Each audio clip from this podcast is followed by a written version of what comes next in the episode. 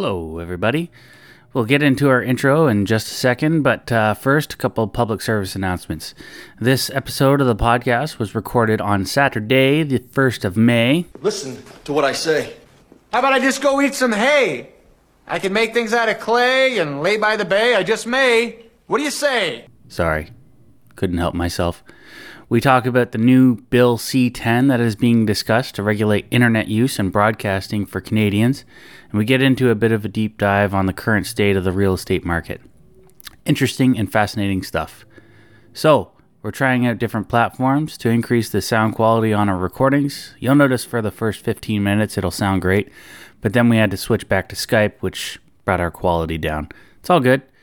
Over the next couple episodes, you'll see a gradual increase in sound quality so that it can come out a little clearer for our listeners. Enjoy the episode.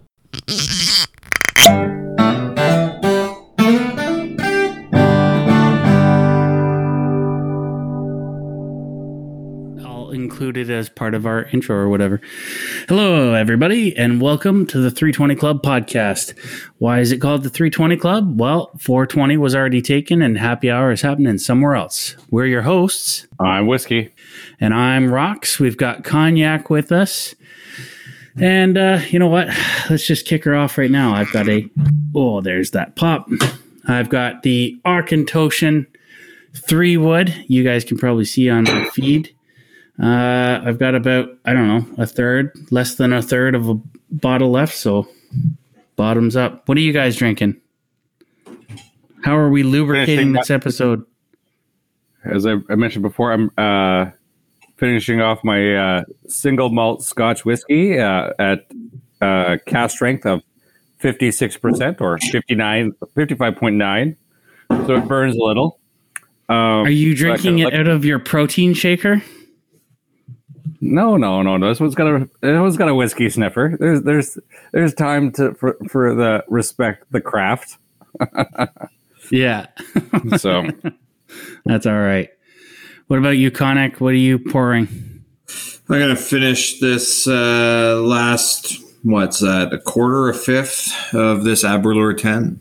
Ooh, Aberlour. That's a good one. Good brand. A good uh, Speyside. Mm. I've actually been to the Aberlour distillery. I didn't get to go inside because it was closed at the time, but when I was in my 20s, that wouldn't have stopped me.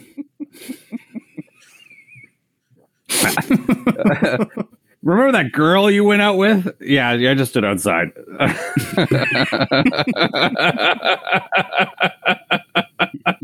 You're laughing a little too hard at that. okay. Uh, all right. Well, we're waiting for Dr. Green. He'll be on in about another 15, 10 to 15 minutes or so. How you guys been? I feel like I got hit But by. speaking of what, speaking of Let's go with cognac.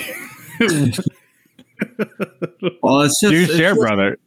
it's just been a week of muscle aches. I got my first shot for the old COVID nineteen vaccine on Monday, and then like they say, like you can have some pain at the injection site afterwards, but Jesus, like two three days of a real stiff arm, whatever. It kind of like H one N one back in the day, if anyone got that one. Uh, but today I did. Uh, six hours of tuition in uh, in race karting. So Oh, wow. That's fascinating. Three and a half hours of that. Well, maybe not three and a half. About three hours of it was seat time. So, you know, going out with your friends and doing a go kart race is all fun, but banging it out for three hours, it gets a little bit rough on the old body. You're, is it all at one go, or is it like catheter time? no, no, no. It's like uh, we do like we go out in the performance carts for like 15 minutes, and then we'd come in, uh, and then we just jump in the the normal rent a carts with everyone else to do a race to practice some overtaking and and then back and forth like that. So the longest that a single shot's about 30 minutes. so, okay, how far, how fast, how fast are these things going? Uh, about 80, 85 kilometers an hour. Okay, Which doesn't sound too fast, but when your ass is an inch and a half off the ground, it's quite quick. On Yeah, I three can imagine. rubber wheels. That's insane that you're actually taking this up, dude. Like that's pretty crazy. Yeah, there were some guys there though that like, like guys that owned their own carts that had like shifter carts and stuff, and those things will do about 155 on the back. straight. Holy shit. Yeah, they're That's crazy. crazy.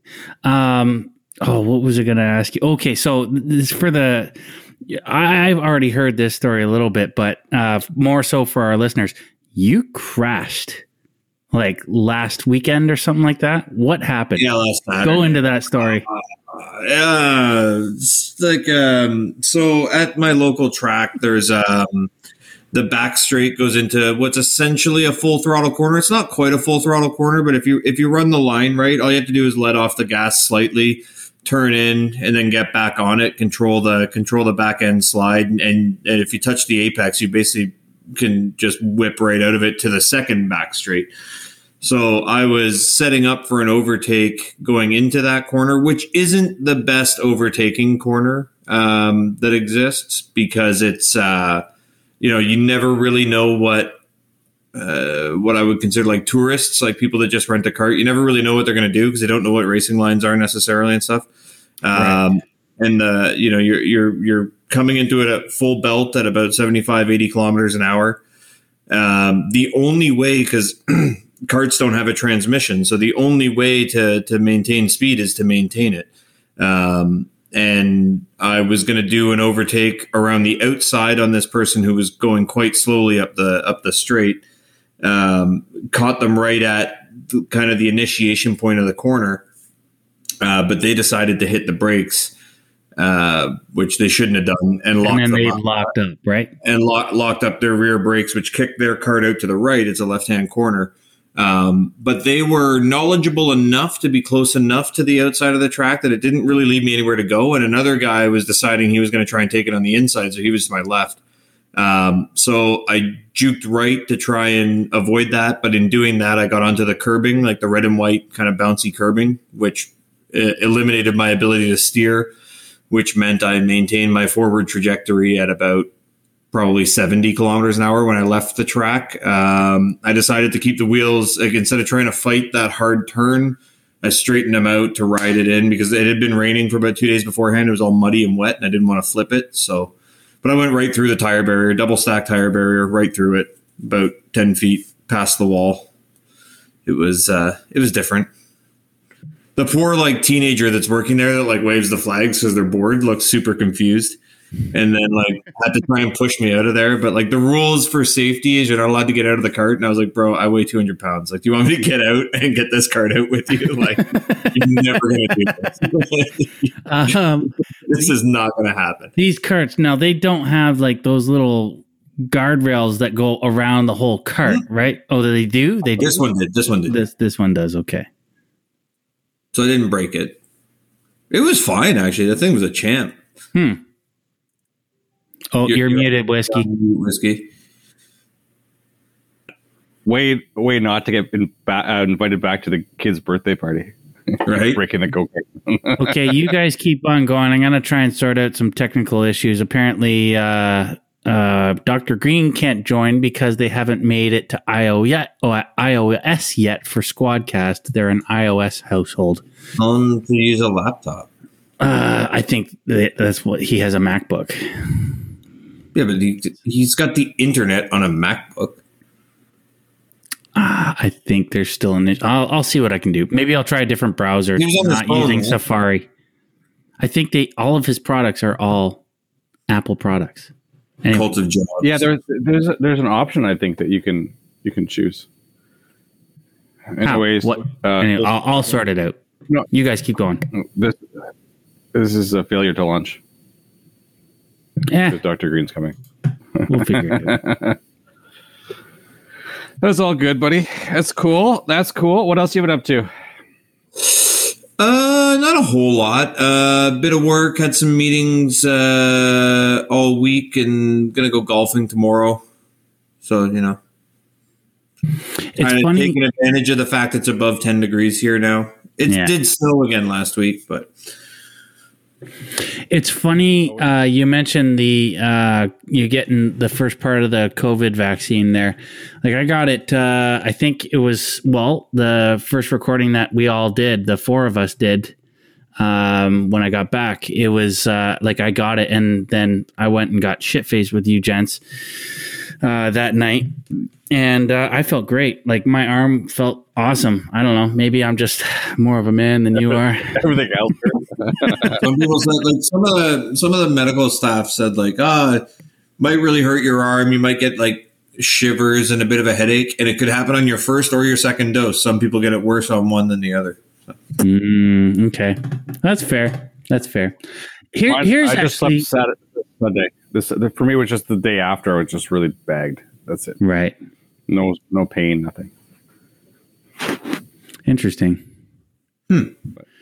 yeah, it's funny how it's the same it's the same shot for everybody but like people people's bodies react differently to it i guess so, Yeah. interesting What I find fascinating and something that I was hesitant to bring up because I'm going to sound like an absolute asshole when I bring this up is talking about people who post on social media that they got the vaccine. I don't know if you guys, you probably, you guys have probably never even thought about this. Um, I'm one of those assholes who does think about this, and I don't know. I just, I think it's kind of weird. Uh, I mean, I get it if you're like some like politician or like actor or somebody that can like influence other people to encourage them to go get the vaccine. But if you or I or, or whiskey did it, I would judge us thoroughly. Firstly, that's like your medical history. So like, No, I, I would say I would say that it's. Uh, I think it depends on where you sit in perspective. So one, if I was sitting around with a group of you guys, you're like, "Go get vaccinated." You're like, "Fuck, we can't. Let's go do it." yeah, Um, obviously. if if Yeah. if I was I was next to a whole bunch of my redneck family, um, they'd be like, "There's fucking a microchip in there." Like I ain't getting the vaccine. yeah, but it was a big one. That fucking thing must have had Prove some it. rough corners on it. That killed my Is there, arm. is there But an my phone, wor- my phone works in the tunnel now, so you know. Like, No, there is. no, There's no. no. I had to. I had to. But the thing is, but if if, if if I actually had those people on my Facebook, which I don't, um, maybe I would consider trying to show uh, lead by example or peer pressure them into saying, "Hey, just go with the vaccine. You can you can be outwardly denying it, but you can go get one, and we won't." Well, you already have the polio vaccine by all statistics. Like, I mean, you're you were born vaccinated in- from other things when you were a kid. So, I mean, how, like, whatever. Anyway, um, I don't know. I just I thought, don't even want to get into the anti-vaxxer thing because it's no. just Well, it's a fucking cesspool, is what it is. like beating a dead horse. Though I think we've talked about it. Oh yeah. Yeah, we've definitely talked about it multiple occasions. It was funny. Uh, a friend of mine, uh, francophone fella, was talking about. It. It's like, yeah, now I have a direct link to Bill Gates when he got the vaccine. He's like, he's whispering into my ear. I thought it was pretty good. Um, yeah, Ooh, I have to do an addend- uh, uh, like a correction to something I said last time we chatted. The sprint qualifying was approved for Formula One, but it wasn't last weekend. It will take place at three races this year as a trial: uh, Silverstone, Monza, and one non-European race yet to be determined. Correction. Whew. I thought you were going to say all after. Co- Hi, I'm cognac. Sorry, No. but there's something really interesting we should probably talk about. Bill C10. Oh yes, that is deeply problematic. say that again. Sorry, I missed that last bit. for the illiterate, it's an amendment to the Broadcasting Act that will make p- people who uh, post things on the internet accountable. That the former head of the CRTC said was one of the largest attacks on democracy he'd seen. But he's the former head of the CRTC. I have not heard of this. Please explain. Literacy, literacy is an important skill. Um, No, it's okay. There's a difference between being able to read and and availability, you fucker. To be fair, Dr. Green knows everything about space but can't connect to a simple. he's, call, he's calling us some. He's calling, Wings and roundabouts, you know, like these things. He's calling Oh, some God. friends in to get the satellite repositioned for us. Um, Well, he's he says, "Bah, I feel like an internet hobo I just Googled it. Their lawyers haven't cut the deal with Apple yet. Well, it's probably, well, we were discussing it earlier, Whiskey. We were talking about how the video is still turned on, even if you've muted your, your webcam, your, your actual physical camera is still lit up. So it's still got you on video. So that's probably one of the things, one of the items that the lawyers are discussing with the Apple Yeah, people. only Apple's they're all, they're, they're all camera. well, Apple is all about privacy and security lately. I sent you guys a uh, an article about that not long ago. They're outwardly all about privacy and security. as- outward. Their calculator app still asks for access to your microphone and camera for some reason. Of so- course, for your calculator. Did you want to switch over to another means to get Dr. Green on? Uh sure, we can try. I'm just I wanted to try this out to see how the quality of the podcast would be. Um, Well, I think your I think your sample is large enough to, to make a decision on that one, but Yeah. uh, we don't want to you don't want to piss off the guest. okay. I'll uh, all right, we'll cut this here and uh, over to Skype. I Yeah. will take all those endorsement dollars. Microsoft, I think, on Skype. I will take all those. And, and C10 could be our next uh, next topic because this I don't want to get into the whole topic and yes. All right. See you guys on Skype. sure, see you on Skype. I just had this left over. And Okay. I just find an adapt, adapter for the light the the light socket, and then it just turns on the light switch. My basement in my last place, because as we all know in Ontario, you um, you don't pay tax if your roof isn't finished on your basement. It doesn't count as a finished space. So uh, the basement in my last place, I just sprayed it black, and then I had pot lights in like white MDF. Yeah, whatever you know, whatever works. It's uh so yeah. Anyways, no, that Oh, you made it. oh, for the love of God. Member of the cult of jobs. Why can't we see uh, Miss Mr. Rox's beautiful face? Because I'm sipping whiskey that I spilled all over my fucking desk. He needs like a whiskey bib with the little pockets to catch it Well, all. see, that's all You the threw more off my reason groove. I want to see that. That's all the more reason I want to see that. Because I want to see you lapping up whiskey like a cat. A cartoon. I tell you, man, it's been a week. So, so public service announcement: don't let your fridge die in a lockdown. Oh, dude, my neighbor sells um, electromenager um, appliances, Yeah, yeah. and I was gonna get a uh, like a chest freezer and, and buy a whole cow from a farm because it's the cheapest way to get meat and stuff.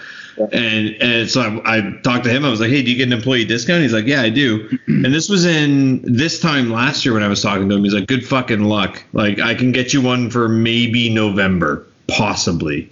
He's like, "Everything is just sold the fuck out, and nobody's shipping anything. Everything's all messed up." He's like, "People are coming in, yelling and screaming at me at Tanguay here." Because their fridge has died and they need one absolutely, and I'm like, um, I don't have one for you. You can offer me a million dollars for one. It does not exist. Like, Did you say Target? Did you mean Target? no, Tanguay. Not It's like a, it's like a I thought you meant Quebec Target. only- no, no. So, so we scoured Kingston. We bought the last bar fridge at Best Buy that was available because we've got a fridge on order, but it's going to be like two and a half weeks before it gets here. That's actually pretty good considering this time last year it would have been two and a half months if you were lucky. Yeah. I would have just ordered. I would just ordered from Costco Well, actually, online. Amazon is my go-to, right after the TV thing. And, Yeah. Uh, Get two but- fridges. Yeah, exactly. But the, the fridge that we wanted, they actually they had one at Home Depot, so we ordered it from them. But still, it's going to take them almost two weeks to get it here. So I'm like patient, except I'm not. You know, when you go to a hotel and there's like a bar fridge and a microwave. So that's my house right now. I lived in a hotel for eight weeks a year for two years. yeah, yeah. With like my little tiny fridge and then like a sink and a microwave and the barbecue down by the pool. And that's how I lived for eight weeks. Like a nomad. That's Back pretty rough. Like a nomad. That's good. Well done. Well played, sir. Thank you kindly. I hope we kept that in the original part of the recording. That's gonna be this is gonna be fun to edit. Just throwing that out there. I can't I can't see me. Do you guys see me? No, I can't see you. What is happening here? What is happening? I got I got whiskey and rocks, but I don't have the other guy. It's just black. Hey, uh, Doctor Green. Uh, oh, I thought you said you had whiskey. I was just gonna say, what are you drinking? I, I am drinking whiskey, as a matter of fact. So there is there is water in this thing, I swear. Yeah. Yeah. Okay, we are off to the friggin' races. so you're drinking whiskey. What kind of whiskey have you got there, Doctor Green? Uh, this is good old Canadian Club because I, I like to shop local. Other brands are available. Other brands. Southern available. Manitoba Canadian, local. Yeah. No, that's fair. That's fair. I, hey, if I could rec- recommend a uh, a local um, that's reasonably priced, um, try Gooderham and Worts. It's a Toronto-based uh, whiskey. It's excellent. I think you might like it. Yeah, absolutely. Yeah, no, I'm. Uh, I used. It's funny because I'd gone through the Scotch phase and I got rid of that, and then I was into bourbon for a while, but I kind of ran the course of bourbon for Canada, and with a few imports. So uh, now we're whiskey line. So yeah, I'm I'm game. Yeah, the uh, I went on a pretty big bourbon uh, bender for a while there myself. I've been on a bourbon kick myself as well. So. Yeah, yeah. Right. So uh, it's uh, hey, you know, Well, it's reasonably More- it's, priced. some, it's more summery. I find Scotch to be more of like an autumn winter thing because it's smoky. I like it. Yes. take the death of winter out of your lungs. Well, it depends on what scotch you drink. Like if you're getting a very smoky scotch, yeah, you're gonna probably have it more so in the fall or winter. But if you're gonna get something like a Speyside, not something from the Islay Islands or the Highlands, if you're gonna get a Speyside, that's more of a summer brand, like a Macallan. Even though that might put some people out out of the bank. So that's Yeah. the only problem. stuff like the Islay stuff, you know, uh, earthy earthy scotches. Are you guys Islay or Islay? Islay. Yeah, that's what I thought. Whatever the locals call Fixed it. it. Oh, no, uh, well now you've just joined us. I just had to turn off my anti NSA settings. Oh man. Had Um, put the microchip in my arm. Make sure So- they're linked up. So, Dr. Green, we were just talking about. Okay, so what was it you wanted to talk about there? Whiskey. Uh, we were talking about. I can't remember Bill exactly. C10. Bill C10. Bill C- Bill C10. Bill C10. Explain. Okay, so for oh yeah. for good. people who don't understand, um, like myself, what is Bill C10? Problems. It's an amendment to the Broadcasting Act. Okay. Um, let me just, I'll pull it up here so we're not, uh, not quoting uh, ambiguity here. Um, justice.ca. Yeah, it's basically an amendment to the act to create further regulation with regards to what can be posted or broadcasted and how much content uh, will be deemed to be appropriate or uh, Canadian in origin as well. Like, based on like who are they controlling? Yeah, so Whomever they, whomever they deem to be trying to post objectionable content. That's So, for example, if you're a say private citizen like ourselves and you're recording a podcast like ourselves, do we follow do we fall under the category of broadcasting in uh, because we're also we should be citizens? fine because we're not spreading COVID conspiracy theories or denying climate change. So yeah, Well, that's fair. we're going to talk contrails next week. Uh, Yeah. Yeah. yeah. Well, we already got into the discussion of how we all got vaccines. We hate people who brag about getting vaccines, but we also have a direct line to Bill Gates, Dr. Green. So we're just letting you know about that. and my phone works in the tunnel now. That explains why I twitch. oh, that happened before the vaccine. You're just old. No, the vaccines actually evened him out a little bit. He's not so twitchy.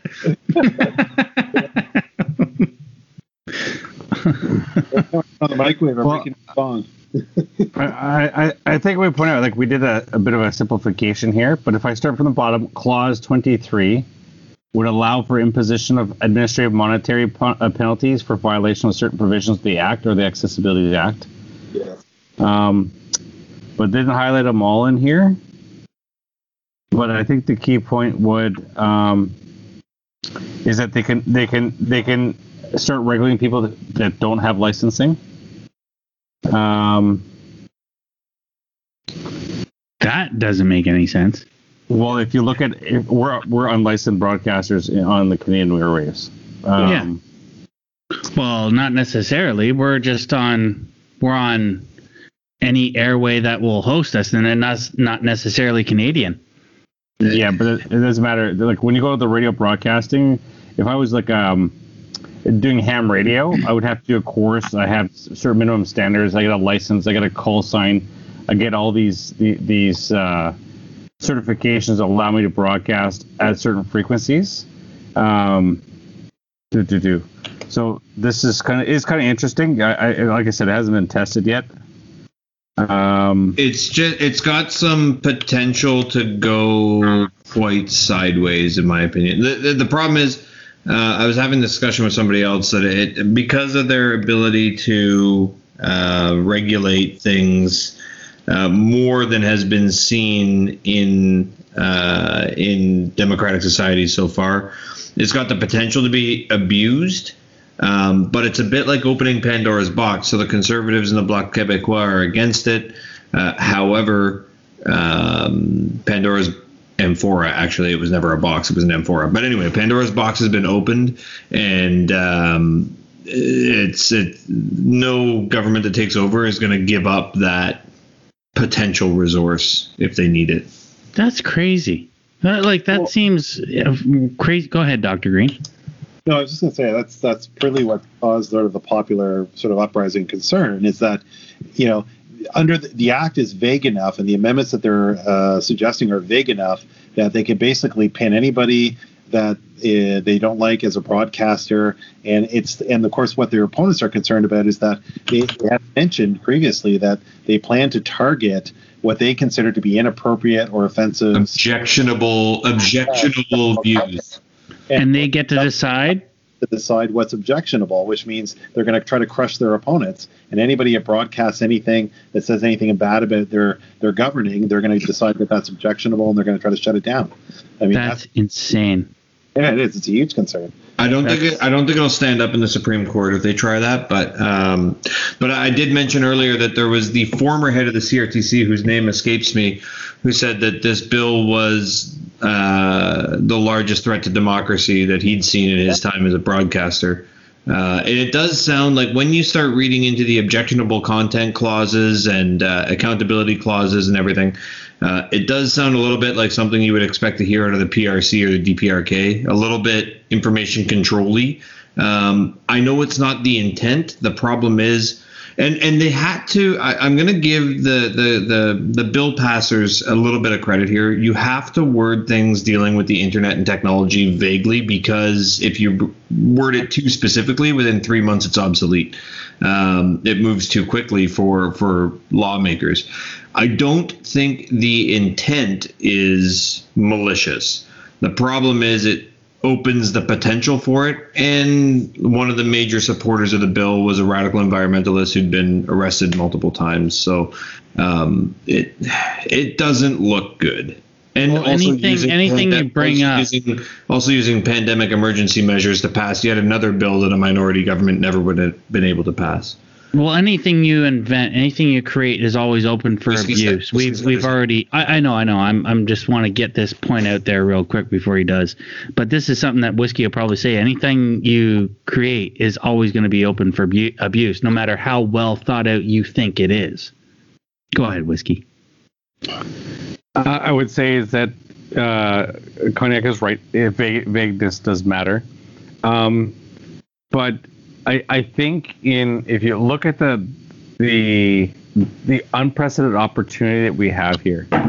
So as a society, it takes us forever to get uh, to go through the processes in order to have meaningful change in our government, in our way of life.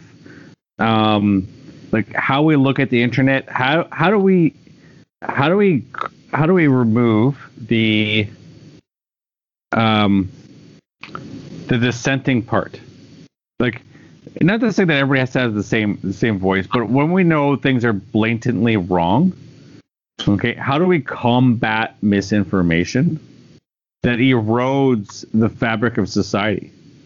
Okay, that's the question I would have, and th- then I flip it back to Dr. Green. Is is that if if, if that's my aim, does this bill? Do you think it will help give the legislative uh, and judicial powers in order to stop people from profiting on stupidity?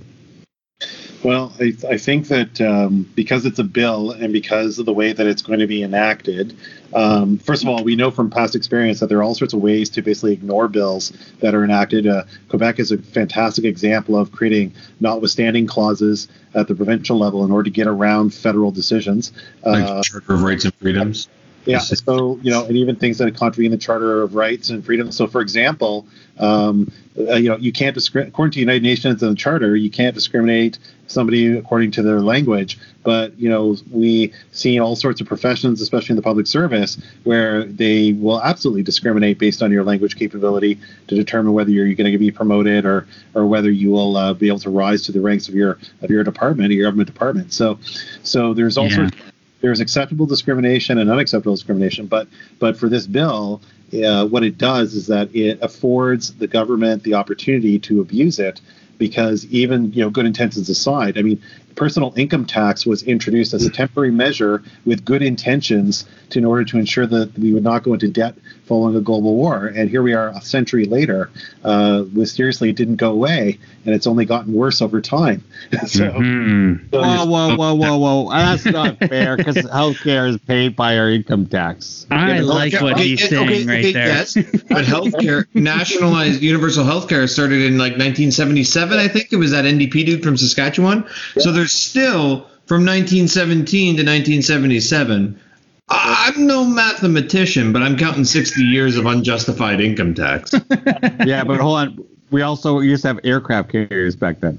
yeah, but also First World War, those didn't even exist yet. 1917. Aircraft The la- carrier the- like the roof of a the barn last- or a hayfield. What know, you're the what you're uh, saying is we used to have what you're saying is we used to have a navy.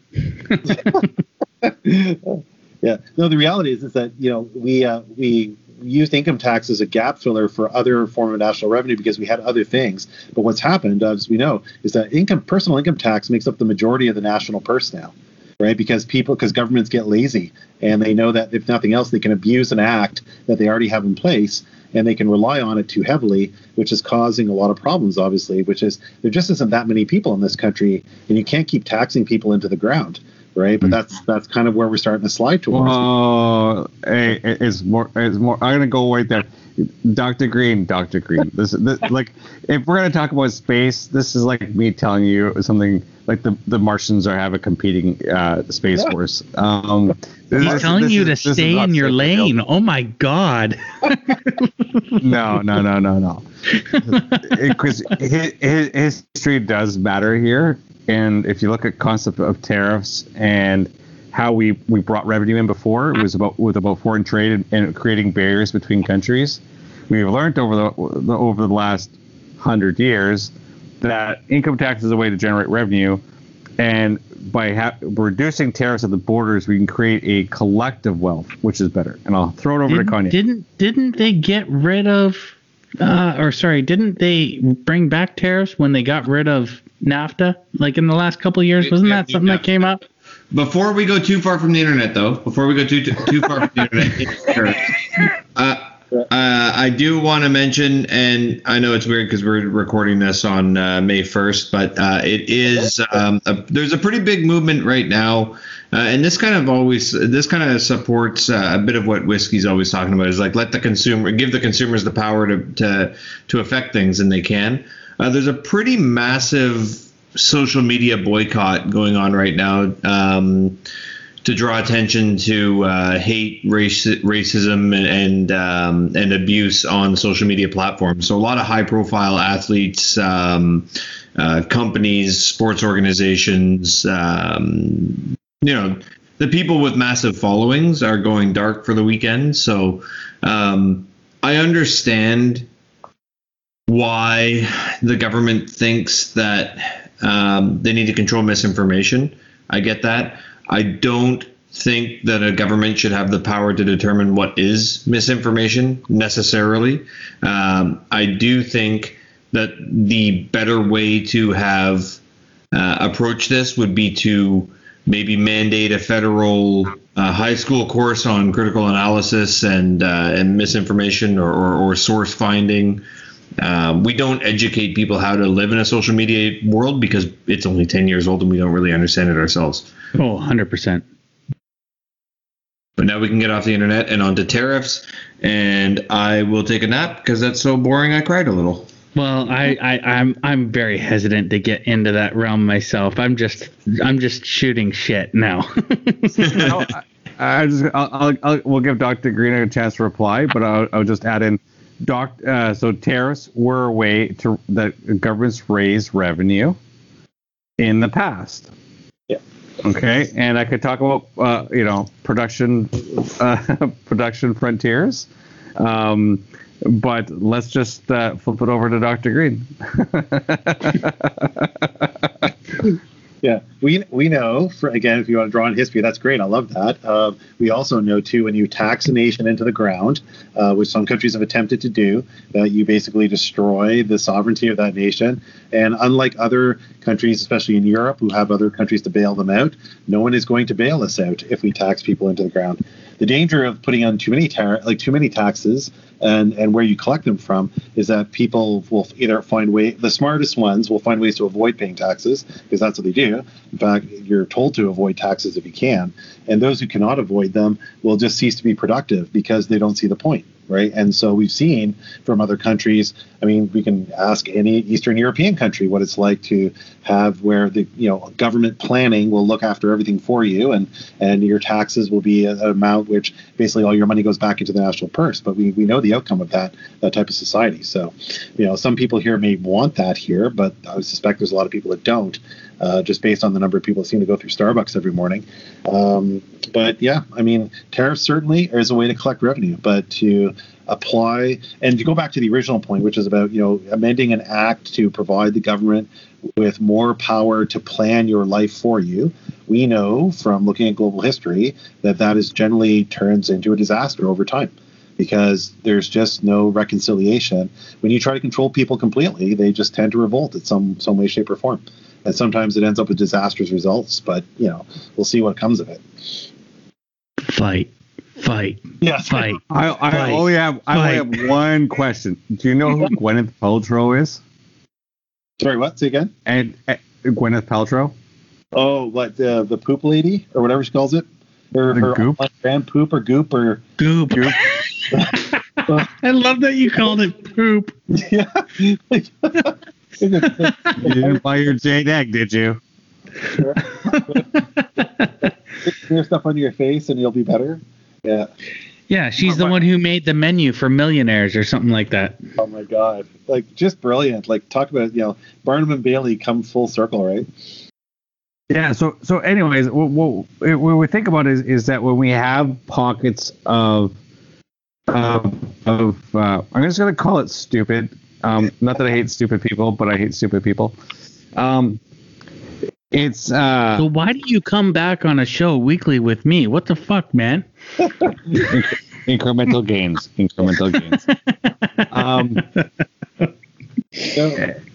it's you know, but when we look, we have pockets of stupid. Like, how do you correct that? Like, we, we, we put our we put ourselves in the government, or sorry, we, we criticize the government from our own shoes. Um, but part of the discussion, part of the academic exercise, is to put ourselves in their shoes. What are they trying to correct? Well, let's just talk about QAnon and then say, like, was that completely rational? Um, like, look, where do you draw the line at, at stupid? And then we know when we have fringes, these fringes, if they're allowed to permeate, tend to attract more fringes. And then stupid turns into stupid action. And then we have, you know, people storming, you know, the president's or the prime minister's uh, residence. Okay, so for QAnon, okay, just so I'm clear, because I have no idea what the fuck the context was behind QAnon, but like, if I'm boiling it down correctly, it's just a bunch of people on some sort of social media, social media. I, I almost called social media, um, uh, where they just discuss conspiracy theories and then d- to act on them in some situations, like what we saw Rocks, last January. Rocks, Don't don't get tracked. Uh, don't get distracted by the bird, Doctor Green. Okay. So, so okay, so I mean, look, let's put it this way, right? Like, if we were going to try to stop stupid, people would have to write an exam before they could have kids, right? We can't. I mean, uh, the thing is that you can't stop people from doing bad things with social media or with the internet. It's like any other device you you, know, you put in your hand, whether it's a screwdriver or a gun or anything else. There's there's always going to be an element or a portion of society that's just going to miss you know use and abuse those tools but i guess the important thing is like you're right like i agree with you like how do you what kind of measures do you take uh, to try and sort of stop people from doing those things and and to do it we know from experience that a punitive measure usually does not succeed right? So and this is the i think this is why people are really upset about bill c10 is that it's being seen as a punitive measure to get into people's personal lives. You know from a from a party that used to espouse uh, the mantra that the the state had no business in the bedrooms of the nation and they seem to have basically completely flipped the other way with I'm really glad you brought that up. Yeah, with the regulation that they've been applying for, you know, gun control to a certain extent, and going after, you know, legal firearms owners as vice of criminals, and you know, now this thing with Bill C10, and like I think Whiskey or, or Rocks had pointed out, you know, it's being done in the pandemic environment when people aren't really paying attention, which also That's right. Adds a level of underhandedness to the whole affair. If they if they were so convinced that this was a good idea, they wouldn't hide and take advantage of a bad situation. They would just actually debate it in open and allow people to make their decision. But they're not doing that. They're kind of trying to sneak it through on page 612 of a 3,000 page document where nobody's looking at it. So so I think that's what really gets people upset. But I but I do agree with you. There has to be a better way. I'm just not convinced that punishing people is the way to do it. I think I think literacy is a great way to kill stupidity, and and, and mentorship and allowing the the voices of reason to get back into social media and the debate. And the problem is, is that you can't be a reasonable voice in social media because the cranks on you know one side or the other have taken over, and as a result, you know the reasonable voices have just left the room until the fighting's over, which is really. Mhm. You you also can't forget that what what uh, I, I've heard the argument. Well, it'll it'll shut down like uh, it can be used to shut down um, uh, hate organizations and stuff. But we already have a method for that. Um, Agreed. the, the the CRTC Yeah, we have we have hate speech laws, right? To to shut down hate speech organizations. It's it's already a thing that happens. It's why you can't Which even find. in and of itself is find- still you can still question it because who gets to decide what is hate speech? I mean, there's some situations where it's like it's like pornography, Yeah, you know it when you see it, but still somebody has to decide upon what is hateful, what Yeah, is not. I what mean, is- it's pretty easy. Like you, you'll never find lamert.com because they're a recognized terrorist organization. Like Sure. That's the kind of thing that the CRTC used to shut down, and we used to, and we can decide what is a recognized terrorist organization, what is not. So they would use that to to to do those kind of things. Uh, social Yeah. media is complicated, but yeah, I see pointing. whiskey, yeah, whiskey. You're pointing at your screen. I don't know what you're pointing at. Pointing at you. Okay. Yes. Your, your your turn to talk. I was giving you a turn. I was traffic coordination. Okay. Yes. You, you just look like a crazy person, like your like your dad rewiring the, anten- Looks like a the dad at a antennas on the old television. And dad at a wedding. Just, it is my daughter's birthday today. She turns ten. Oh, happy um, birthday! yeah. Um, I, I, I, I think what we really need to just to tie some points together. I, I think we go back to saying what were they trying to solve? What were the opportunities that they felt that they need to get there, and what you know what was the timeline? Because like pro- governments when they have problems, it's uh, it, it, it's kind of interesting. Is that they don't aren't always able to anticipate problems, right? They, they I'd say say they almost never are. Well, if you're like Ontario and pandemic and old age homes, um, yeah. Um, but In like, fact, they're very good at not anticipating problems. That's how I do a backhanded compliment. because no, no, because no, stop. people don't because people don't anticipate problems and people don't want to pay a buttload of money for stuff that they don't see any effect for. So in it, because they have a problem, they need a solution. It hasn't hit the news yet. They're so they slide these things through omnibus bills, and and you know what? It's a government tactic. it's been going on for a while. yeah, it's just it's just it's just a little bit it's just a little bit disheartening that we've had kind of like Dr. Green was saying the the the the elected party that was based on on on liberties and liberalism. It's it's just a bit disappointing to see them get elected a minority government, have a pandemic which super shitty. Wouldn't want to be the elected body in any in any condition like this because you're never going to make everyone happy and you and you got to make hard decisions. But those decisions probably shouldn't have been let's profit off of a horrific event in Nova Scotia to pass a bill that we've been trying to pass for 10 years but keeps getting blocked in Parliament. But there's no Parliament sitting, so we can pass it. Uh, this bill, um, the uh, you know co- um, um, shut down inquiries into uh, party scandals, like it, it, seems a little bit abusive of their emergency measure powers to be doing things that are not related to the pandemic. Although I do also understand that a government can't just spend a year doing nothing but deliberating on on how much um, relief funding and so they like the government still has to function.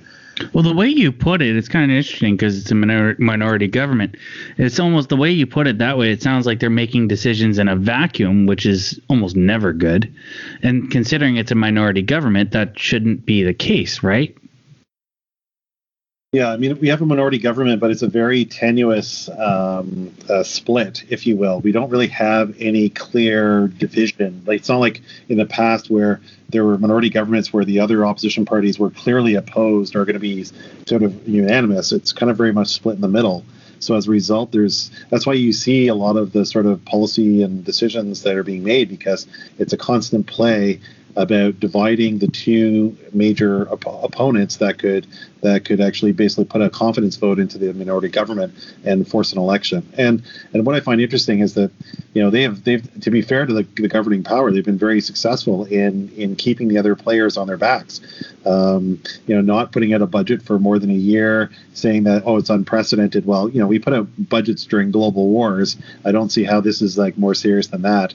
But apparently, we weren't able to put a budget out during it for some reason, and and just being allowed to govern with impunity, uh, largely you know popping out of a cottage every day, making an announcement, and then going back inside, and uh, no parliament, no no facing question period, even though it's kabuki theater um, yeah, it's uh, it's perfect conditions for a governing party, especially minority party, because things that would normally trip them up, that would force them into being uh, put to an election, they're actually successfully avoiding right now, and so they love it. I mean, and they're quite good. They're quite good at appeasing the Bloc. Oh. Uh, the Bloc, the Bloc having one like far too many seats in the last election, has been uh, is in the best position it's ever been in because you know, if the conservatives want something done, they need the Bloc. If the liberals want something done, they need the Bloc. So the Bloc can just sit there and get what's best for the Bloc. You know, it's they're in a great position. The NDP was is completely irrelevant right now, and apparently bankrupt, if I was reading that article correctly. But really, uh, yeah. Oh, cool. Interesting. Seems like they're heavily in debt right now. Hmm. Yeah. Well, that's not good for them. Speaking, if I'm, if I'm permitted to switch gears, unless you guys have any final points left uh, on this matter, go go for it. Speak now or forever hold your peace. Segue, Are you going bankrupt? Uh, speaking of people going bankrupt, let's talk about the housing bubble that's happening right now. it's the opposite of going bankrupt. I know. I was being ironical. Holy shit! What is happening? There's there, it's a it's a multi tendril problem. So you, oh, like you, you are gonna fo- you're gonna focus on housing, mortgage rates, millennials entering the job space, uh, people trying to work from home, needing more space. But there's there's another side to the argument in which involves um, uh, climate change, timber prices, timber availability, uh, insects uh, and and forest fires all tied up to actually shipping, in this, this shipping costs, uh, rising fuel costs. Yeah, you know, real life economists can't untangle this problem, and we're four middle aged dudes talking on a podcast. So yeah, well that's why it's I, fun. I'm not hopeful. I'm not hopeful. I can tell you that Timbits and whiskey don't mix. That was a poor call on my bit. So only focus on the chocolate ones. Yes. So we kind of established how this happened. It's a multifaceted problem, right? Between Whoa, it's a polysyllabic word. Good job, Rock. you asshole. but you would think Ours something like a pan- pandemic would drive house prices down, but it's it becomes like just one facet is that supply and demand issue.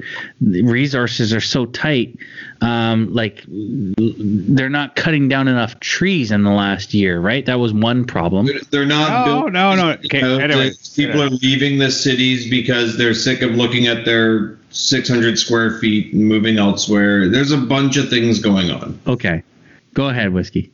So I said multi-tendril. So one, don't oversimplify. it. They're not cutting down enough trees. So we have to oversimplify it because people like things simple. That's why we do a podcast so we can simplify shit. That's your job. I'm just taking you to task. Houses are sir. more expensive because of the boomers. We just got the millennial audience. They got fucked. Uh, no, it's it's it's it's a huge problem, man. Like that, you, Yeah. you can't assemble for the long for the better part of last year. Work crews couldn't assemble in the numbers required safely to actually build new houses. Yeah. Um, Quebec City for the first time, basically ever, because there's been empty condo buildings here as long as I've ever lived here, and they keep they kept building new ones even though they were sitting empty. Well, that's not a thing anymore. Uh, the market here is is like Toronto. You know, you, you you put your house up for sale, you've got ten offers within 24 hours. Most of them sight unseen. That's the other thing. A lot of sight unseen house buying has accelerated the market, so it Yeah. creates bidding wars. There's a Virtual lot of stuff going on. Can I go back to lumber for a second? Sure. So, l- last year and several years prior, a the average house price uh, for I think, I think it was ten thousand uh, linear board feet of wood was three hundred eighty six dollars. Right now, it, I think it's like five times that price. Yeah. Um, which would put the average house price um, twenty four thousand dollars more expensive than it was before, and that's just in lumber. You got labor costs and, and distributor costs. But we'll go back to Plywood's the gone up what three and a half times. It's worth three and a half times what it was. Oh yeah. So sawmill. So what happens in the pandemic? The sawmills shut down, having with uh, one third the normal production capacity in reserve. There's other things that were going on too in BC and Alberta. That the the beetles were the, there's a, a spruce beetle going around um, and destroying the, the the forest. What was happening is the lump the loggers would come in and it, when they knew that the beetle was there, they would cut down all the trees because if they cut the, down the tree within the first two years, it's still good timber. But the problem is, is that they have that plus a forest fire, and their their dead standing trees are now gone. So they don't have the lumber reserves. In Florida, in it takes 15 years to grow a timber ready tree. In Canada, it takes 20 to 40 years to grow to, uh, um, a timber ready tree. So that Because the compost nature of our climate, temperate climate, yeah. Yeah. So the, the, the forest fires, which were burning like 1.2 1.3 uh, million hectares of, of, of forest a year, combined with the logging practices of planting only only commercially viable products, we now have a glut where we actually don't even have the trees to cut down. Well, we have tons of trees. Hang on, we have tons of trees. It's just super. Canada's basically ninety percent trees, but it's No, it's not. No, no, no, no, no. that- That's no, no. It, it is not. But it's super expensive to go get. I've driven through New Brunswick. It's super expensive to go get them. You need to establish logging roads. You need to. There, there's, there's, you know, there's a lot that goes into going deeper into northern Ontario to go get trees. Like it, it's, it's again, it all comes down to cost, right? Yeah. It's like that's like telling me your patio is as big as my backyard. That you know, like I've also I've driven coast to coast in this country, and I'll tell you what I saw most of the time: trees, trees, trees, trees. Oh, look, we're in Alberta. Cows and rocks. Up Saskatchewan. Sweet fuck all. Oh, Manitoba. Don't know why this exists, but I can see Winnipeg for eight hours on the horizon. And don't brag And about your back backyard Ontario. whiskey. It's unbecoming. Trees, trees, trees. Oh. oh my goodness. Fucked off link. Oh, no idea. No idea. Yeah, besides, besides, builds, right? There's also the existing problems, which is that you know the the, uh, the elderly used to move out of their homes, right? They used to downsize in, in later life, and they're just not doing that anymore. So the previous sort of supply that existed is not really there anymore because fewer and fewer people are giving up their homes later in life because for a lot of reasons. One one of which is that a lot of them have their kids living with them still, or in some cases because of the house cost, they're actually bequeathing their homes to their children, and as a result, the houses aren't really even going on the market. And then of course you've got globalization, which we didn't have, you know, 30, 40 years ago. So you've got a huge foreign investment market that's coming in. Um, but there's a lot of homes that are now being offered as rentals because people have gotten smarter about how to utilize suburbia. I mean, you know, when I was a kid, nobody in the nobody in the neighborhood was renting their house to an international exchange uh, couple or to you know people that were here temporarily. But now I look around my neighborhood, there's all sorts of homes that are being rented as opposed to being owned. You know, so there's that issue. So there's all these other sort of like you know I think it was pointed out by others like there's all these other facets. You know, besides the the very sort of brass tacks piece of, of it, there's all these these other factors that are that are now here that weren't here even maybe as much as 10 years ago. And I you know and like it was pointed out like you know people loved their 950 square foot condo prison when they could go out all the time and access all the services in their buildings. But now that you're in a lockdown, it's basically a jail cell. And so for those that can sell their overpriced condos and escape, you know, the city into another area where they can buy a house, I mean, they're going to do it. And the ones that were smart enough to think about it early on have done it. And those who are just thinking about it now, well, it's too late. Like, good luck. you're gonna, you know, Yeah. you're going to pay through the nose to get a house. Well, a couple of people to kind of go on that tangent or that that line of thought about uh, um, what people are saying about this, what people are thinking about this, is uh, like I'm I'm just going through. I did something different tonight, and I actually put out kind of like a a crowdsourcing opinions of what uh, you know friends of mine, people I know, and that kind of thing. That uh, what they're thinking about uh, about this. Uh, we'll call it the real estate bubble. Um, uh, one comment uh, is it's a bubble. People have been saying that for 10 years now. Another one is uh, it's unsustainable. It's going to pop hard when interest rates go up. That's uh, th- that seems to be a pretty big concern. Most people, you know, I've I've heard of stories of uh, people who are who own um, basically like townhouses. They'll sell the townhouse um, and then take that money and put it into a standalone house. So some people are able to actually benefit off this, but others, like if you want to find a nice place, unless you're coming from Toronto and moving out to the boonies, you're kind of shit out of luck. Well, it's just more expensive. Um, the bubble will also pop when this generation of old people that we locked down to keep alive during bloody COVID finally do die off, and and there's a lot because we have an aging population, right? So when the aged population old. fi- when the aged finally finally die off, there will be um, um, an influx of houses on the market. All of a sudden, uh, supply will well outstrip demand, and it'll it'll do the thing it always does. This is the, the- Whoa, whoa, whoa! I just had it, the scariest thought possible. It is, it is like Quentin Tarantino type of tragic, scary. What's Um, The only way we can perpetuate this housing cycle so that we don't lose money on our houses is if the Zennials have kids. Well, there's no risk of that. They're all going to be sterilized by the vaccine. oh, and I went and got my nuts cut into like a chump. Yes, right. You don't have anything to worry about. you're you're you're engaging in so many risk-taking behaviors like crashing. You only live once. That's true. YOLO. I guess Crabbing, does did crabbing have a different meaning when you're young? Huh? Does crabbing have a different meaning when you're young? No crashing, not crabbing. Oh, okay. That's what we get for going to a far inferior service whiskey.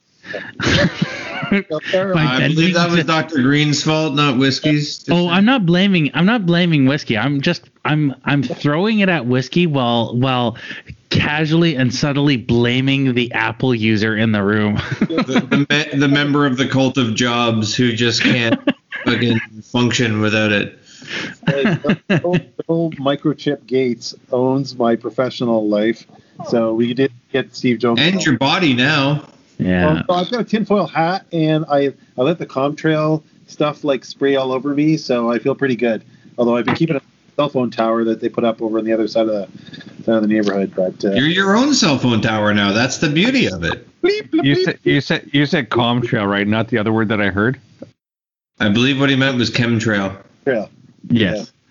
I thought it was interesting. So Rick James uh, made a mention of this. I'm gonna try and get him back on the podcast when he gets uh, some availability. Um, but he's talking about he doesn't think it can burst. Too many people are locked in with low interest rates. Maybe sustained long range cooling off that's legislated, but two houses ago, and he's speaking from personal experience, two houses ago, we spent more on our starter home than his parents did on their forever home, 1998 versus 2014 comparison. And we know what the interest rates were like back in the 90s. They were what, up to like credit card rates.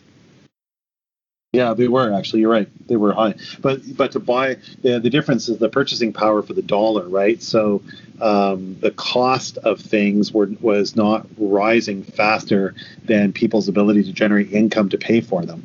So you could buy a house uh, with an annual salary and expect to have the mortgage paid off in a reasonable amount of time, even with exponential. Because even though the interest rates were like credit card rates, so were your savings uh, interest rates. Yeah.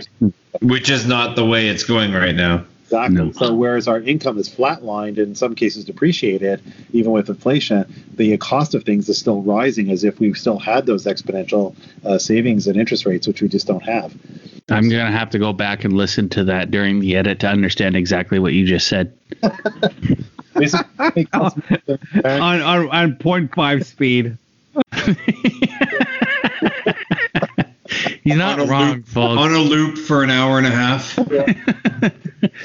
I like that meme, that meme of that woman doing math, and there's like, there's like equations being floated around around her head. Like a cone, like the volume of a cone or something. Yeah. Yeah, It's just kind of doing one of these. Like, yeah. Yeah. Oh Yeah. God. Uh, so so so I'll add in is is that Rick James is is kind of wrong. Yeah. Uh, there can be there can be there can be corrections and they do exist. Um, they've been done before. is it is it yeah they've been done before. 96 the, was the, pretty the other side is is that we're not locked in because a lot of people have variable mortgages and you renew on a five year term. So when you go in, when you typically invest in a fixed mor- uh, fixed mortgage rate, it's higher than the variable mortgage rate because they're offsetting that cost and risk so with a, a slightly higher uh, higher uh, interest term or interest rate. So you, everything's in concert, and they have uh, finite. They bracket the risk, and those are built into the terms of the mortgage. If you if you are on uh, year one of a variable term mortgage, it might be worth walking down to the bank, like, switch that over Yeah. fixed. Right. Sorry, Rick. Uh, we still love you. Please come back on our show. I don't even know who this is. Don't tell him I love him. That's weird. oh man. Okay, so here's this question. Here's a question for you. When is this going to plateau? Like, how long do these kinds of things normally last? Uh, these are obviously not normal circum- circumstances, us being in a Buddy, pandemic and Buddy, everything. if I could answer that question, I'd be a billionaire because I'd Wow. be in the stock market. Like, I mean, a bajillion here. Yeah, I mean. That's a you're you're the business major there, whiskey. What do you think? uh, well, people don't know we're we're in uncharted territory. We've gone off the map in terms of the the normal safeguards. Uh, so could, in normal circumstance, if the housing rate was this high, they would impose other things to try to try and do it. So they raised the the, the Bank of Canada raised the minimum um, the threshold on the stress test to see if you can afford a mortgage. They they've done things like that. They would have raised the interest rate in order to try and make boring more expensive, but they didn't do that because they're trying to spend spend their way out of the pandemic or at least eat, do quantitative easing. And the, in the economic line of thinking of that is if there's lots of money floating around and you're borrowing to do it, uh, natural inflation of wages and will try and um, offset those dollars. Uh, but it's rising at a rate that uh, they don't know the outcome. I, I, think we should probably do some modeling to figure it out. But it's it's kind of um, is is it's very, we're we're off the map. Like you can't point it out because we don't have the crystal ball. We don't know what people are doing down the line, and there'd be a mm. lot of random numbers in the simulation. I mean, without giving out any kind of financial advice or anything like that to listeners, what is the best thing that people could possibly do to deal with this situation? Make sure that you can afford. Make sure you don't take on a mortgage that you can't afford, like a three to five percent increase in your interest rate. That's that's great advice, actually. Whiskey, you got anything else to add? Um, I I would add in um, uh, be able to afford your lifestyle, live within your means, live on a if you're a, a married couple, live on one income. If you're a single person, live on 75% of your income. Never. Um, uh, Don't get into careless uh, activities like racing. you know, in, invest, in, invest in your kids. Uh, put money, save 120 days worth of money to, to live on. Dr. Green. Yeah, I mean, uh, you know, our comment is that um, you know I wouldn't follow your bank's advice that you should only make minimum payments against your mortgage. Uh, you know, most people don't realize that by the time they're done on an average mortgage line, they've bought their house almost three times. Uh, you should always aggressively kill your mortgage, and uh, if the bank is trying to offer you other lending services, uh, you know, just tell them no. Like my bank doesn't always like me because I've always told them that my goal when they asked, "What are your what are your investing goals? What are your finance goals?" I said my goal. Never is to, you ever again yeah, so my goal is to end my relationship with you as soon as possible, which, which they, they they don't really understand. But it's because I don't want to be indebted to another institution my entire life. I think you and my wife would get along very well. But cognac, you have some dissent with that opinion. Um.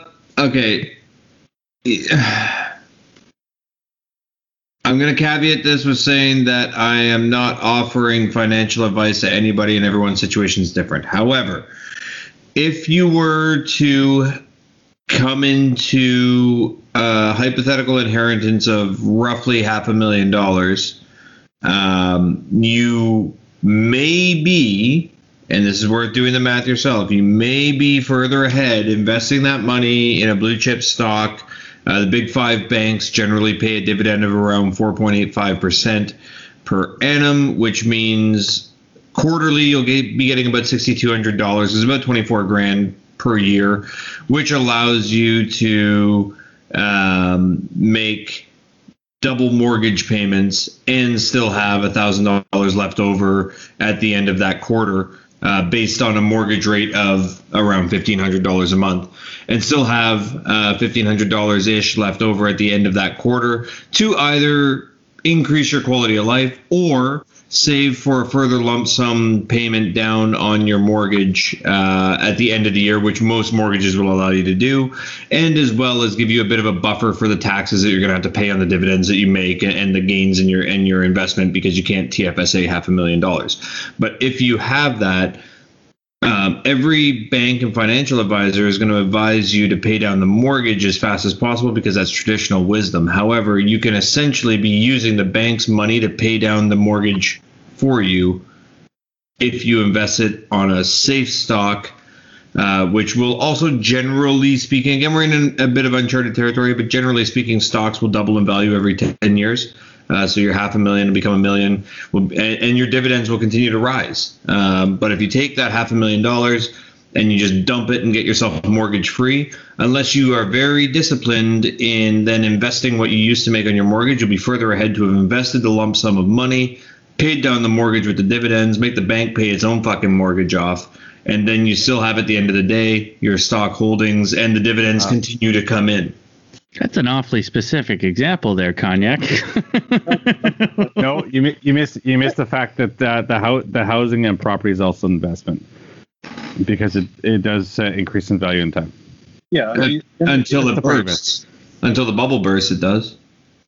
I mean, Same thing can happen with you, the economy. If you go and pay off a four hundred thousand dollar mortgage next year, and then your house is worth two hundred grand, you're a fool. Yeah, Yeah, agreed. Yeah. I mean, the other thing too is that you know that's the other thing. Most people feel that the only way they can invest and save is to you know either buy or purchase bank products or invest in a in a stock market, which most people don't really actually understand how it works anyway.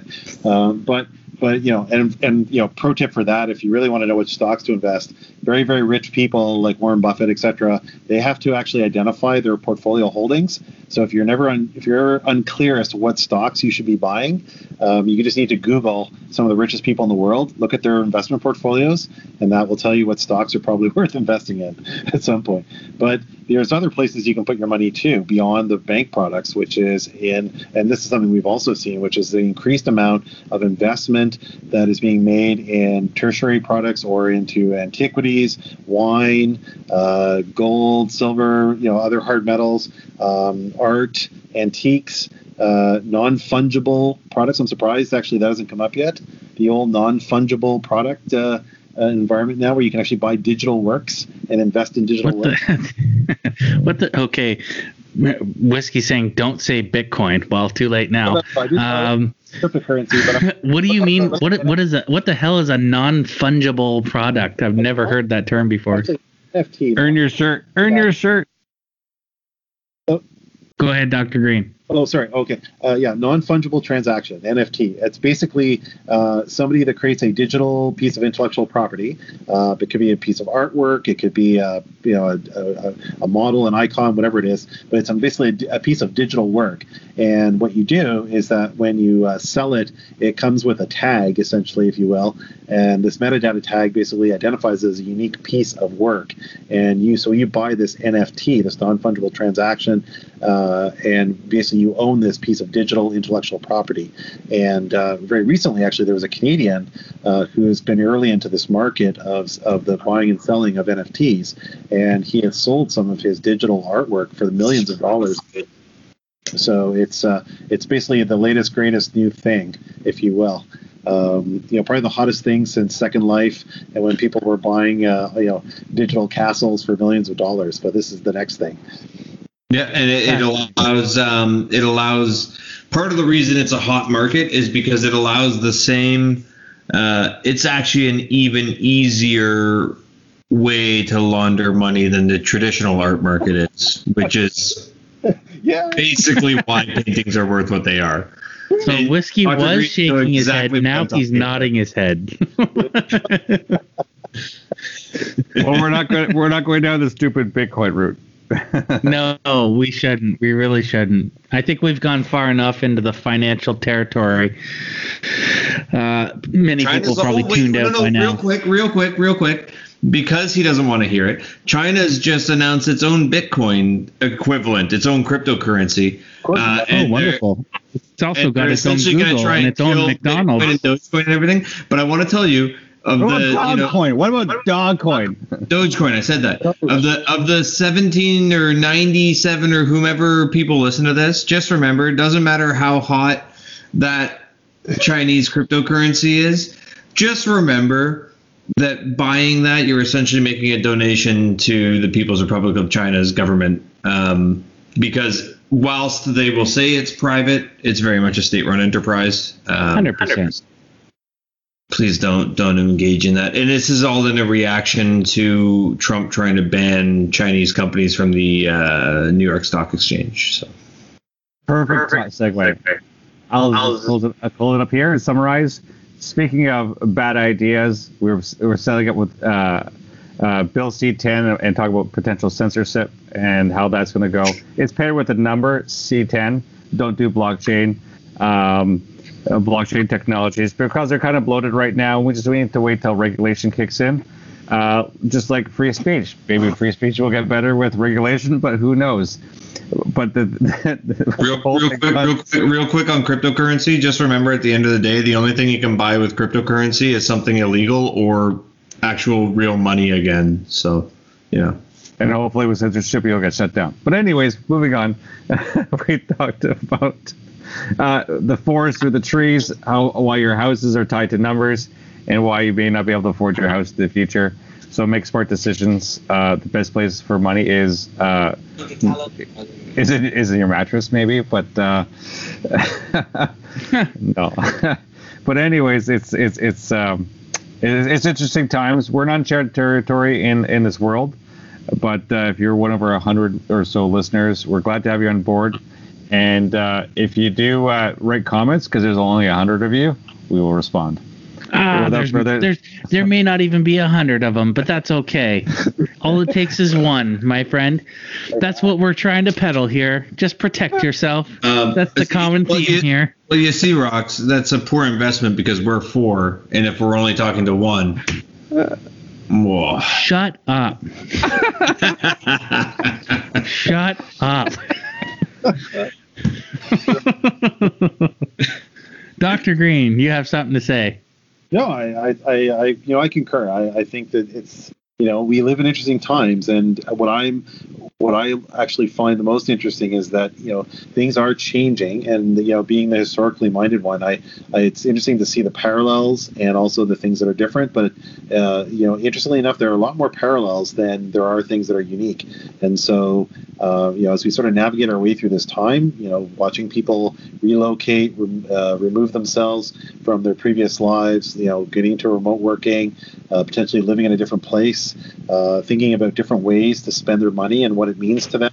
I, it's interesting. I know I know a lot more people this year that have decided they've become minimalists uh, as opposed to last year when they were probably classified as hoarders uh, because people are looking at money and they're deciding about you know what's most important to them and and how they spend it. We were interestingly just as before we got into COVID, we were getting into a shift in culture where people said, "I don't spend money on things. I spend money on experiences and things, you know, doing things." Well, where do you spend your money when you can't do anything? You're basically in lockdown and you sit at home and you, and you don't want to be a hoarder. So wh- where does your money go? What do you That's it on? In my, in, in my personal case, motor racing. Well, there you go. You know, yeah, hopefully not. well, that is still an experience technically, and it's a fucking expensive experience as, as far as I'm concerned. It's, it has a cost on But your there's bank also account object. and on your body. I bought a- and Um, I, I'd say they're just it's going right back into Netflix and Jeff Bezos' pocket. Oh, you better catch up. He's he's been slow on the mark actually. So we'll have to see if Amazon Prime gets us some new content here soon. Yeah, it's Mm. bad. Yo, The Stand just came out based on that Stephen King book about the fucking super flu, which I'm sure is what people want to watch during a pandemic. But whatever, you know. Oh, okay. Hey, let's let's- let's let's let's, cut- migrate in. We've wrapped up. We've we've wrapped up. Let's migrate into we dram territory here. Like let why don't we wrap up now? We'll just Okay. wrap up this episode. Crap. Okay. So protect yourself. We have established the summary of this episode. Whiskey, you have any final thoughts? I think you've already done your summary. We're good. I did. You guys killed the segue. Roll I- it in I know. ball, threw in the garbage, pulled it out of the recycle bin, looked for leftovers, put it back in the garbage can. That's very very descriptive. okay, let's do this. Let's uh, let's uh, close out and we'll we'll we'll keep recording for the We Dram. I'm whiskey. And I'm Rocks, and thanks Cognac, and thanks Dr. Green. I would say you guys are well, Cognac, you're definitely a regular, but Dr. Green, you've migrated into that territory now. So uh, welcome to the official 320 Club. Cheers. See you next week.